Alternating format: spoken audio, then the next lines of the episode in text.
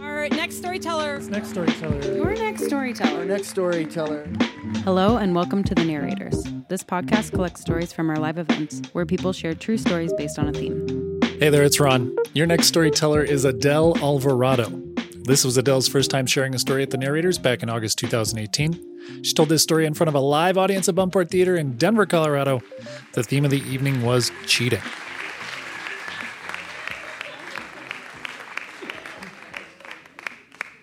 I know that looking at some of you, you're too young to have experienced this firsthand, but trust me on this. It is no small thing to stay married to the same person for 25 years, especially when, okay, I'll get to that in a minute. I have a photo taken on my wedding day. It's a classic photo you've all seen a million times. It's after the ceremony, we're on the steps of the church, and the photographer has lined us up in the flying wedge formation. You know, you've seen it, right? The bridesmaids are cascading down the steps on the right, and the groomsmen are on the left. And in the middle is the happy couple. Me. There I stand, I'm holding my bouquet. My head is down, my eyes are up, and next to me is my brand new husband. His lips curled in anger, his, the vein jutting from his neck, and his finger is jabbing me in my face. And we haven't even left the church yet. Years later, I showed that photo to a therapist, and she said it was the saddest thing she'd ever seen. Okay, as you might guess from that beginning, our marriage wasn't all rainbows and unicorns. Um, but it wasn't always awful. But for long stretches, years long stretches, I felt like a modern day Sisyphus, condemned to trying to push the giant boulder of my husband's anger and unhappiness uphill every single day only to have to start all over again in the morning.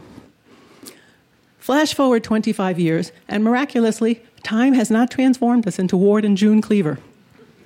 Shocking, but true.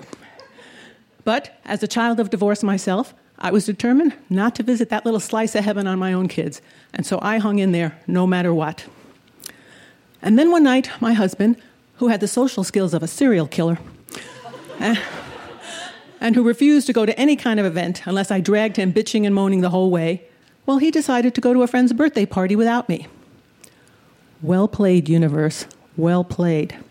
Because while he was gone, I went downstairs to his office in the basement to use the copier. And there on his desk, I discovered a trust agreement giving $900,000 to some woman I'd never even heard of.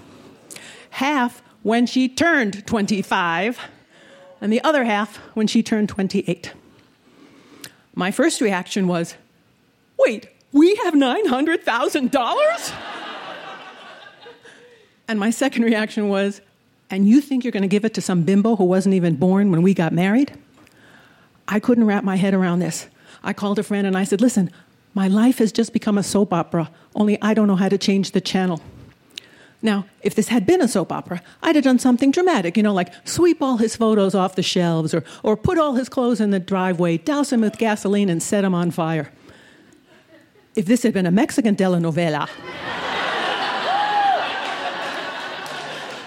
okay, I'd have done something really dramatic. I'd have squished the girls into something low cut and slutty, and I'd have hit the clubs in search of some strange. Why not? why not get myself a 24 year old stud and play a little pin the tail on the donkey?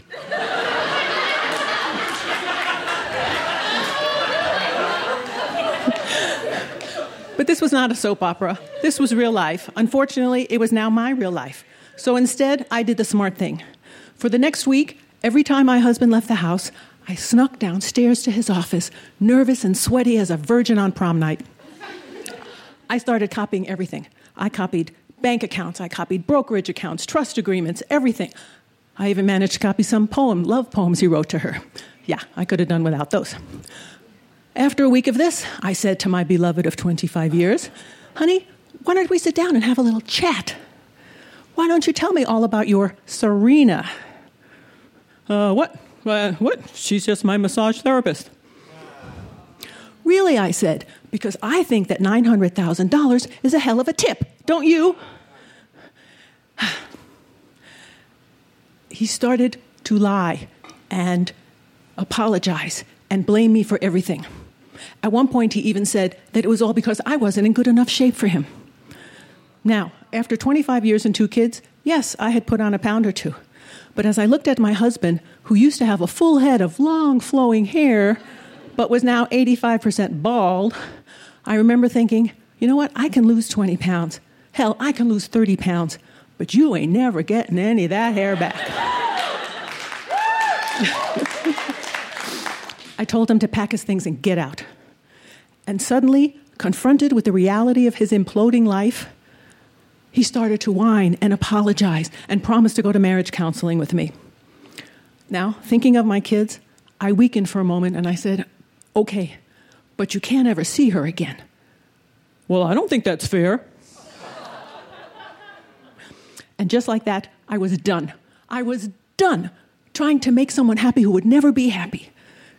I was done pretending that all the years of disrespect and disregard hadn't killed whatever love I had left for him. I said, You know what? Forget packing your things. I'm going to get me some gasoline and a goddamn match.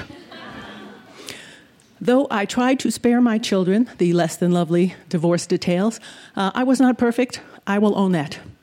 But they are adults now, and I have told them this Your love can never make somebody happy who is fundamentally an unhappy, angry, narcissistic, emotionally bankrupt person. Your love can never fill all the black holes and empty spaces in someone else's heart. And if you ever tire of pushing that giant boulder of unhappiness uphill, I want you to let it go. I want you to let it come down. Let it pick up speed. Let it crush everything in its path. But please, please, love yourselves enough to get the hell out of its way.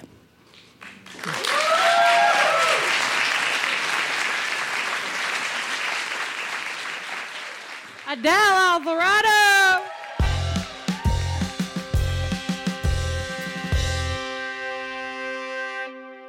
Please don't show me how you school me and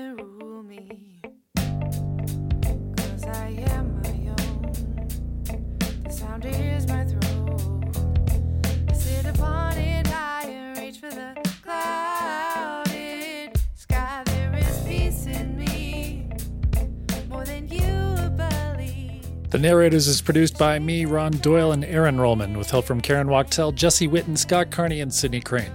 This is your first time listening to our podcast, welcome aboard. We have hundreds of stories for you, so go ahead and push that subscribe button. If you're a regular listener, now's a great time to leave a review or share a story with a friend. And if you're in Denver, please join us for one of our live shows, which take place every third Wednesday of the month at Buntport Theater. You can find more information and past episodes on our website, thenarrators.org. As always, we'd like to thank our sponsors, Buntport Theater Company, Legal Pete's from the Photo and Great Divide Brewing Company. Our theme music is by Whalehawk, and we'd also like to thank Mama Magnolia, who provided the outro music you're listening to right now. Find a link to their music in the show notes for this episode. We'll be back next Friday with another true story. Until then, thanks for listening. Yeah. womp, womp, womp.